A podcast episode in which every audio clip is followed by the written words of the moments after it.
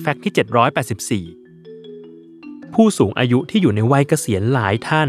อาจเคยพบปัญหาอารมณ์เสียได้ง่าย มีการหลงหลงลืมลืมหรือเกิดความน้อยเนื้อต่ำใจ จากความเสื่อมถอยของร่างกายด้วยการทำงานที่อาจลดน้อยลง หรือไม่ได้คล่องตัวเหมือนแต่ก่อนทำให้สุขภาพใจของเหล่าวัยเกษียณ อาจมีความแกว่งไกวได้ประมาณหนึ่ง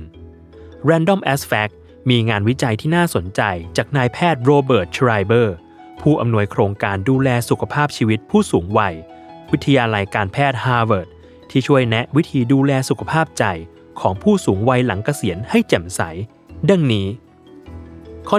1. รับและเรียนรู้สิ่งใหม่ ไม่ว่าจะไปอบรมคอร์สต่างๆ ซ่อมแซมเครื่องใช้เล็กๆ น้อยๆ หรือฝึกออกกำลังกายด้วยวิธีใหม่ ๆ นอกจากจะใช้เวลาว่างให้เป็นประโยชน์ ยังช่วยเพิ่มพูนทักษะและสุขภาพใจให้ดีขึ้นด้วย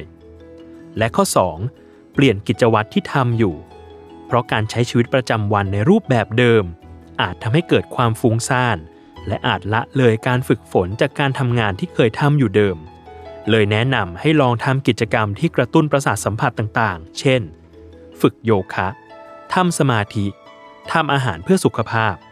ซึ่งนอกจากร่างกายจะแข็งแรงแล้ว ยังช่วยให้สดชื่นได้อีกด้วย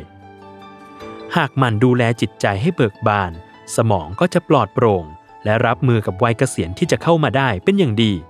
แต่ถ้าอยากสุขได้มากกว่านี้ ไปได้เลยที่สุขภาวัฒนะ Exhibition ศูนย์การเรียนรู้สร้างเสริมสุขภาวะ โรงพยาบาลสิริราช กับโซน อยากสุขต้องสร้าง ที่จะเรียนรู้ความสุขในหลายแง่มุม จากคนหลากหลายช่วงวัย และดูแลสุขภาพได้ตั้งแต่กายลงไปถึงใจเลยทีเดียว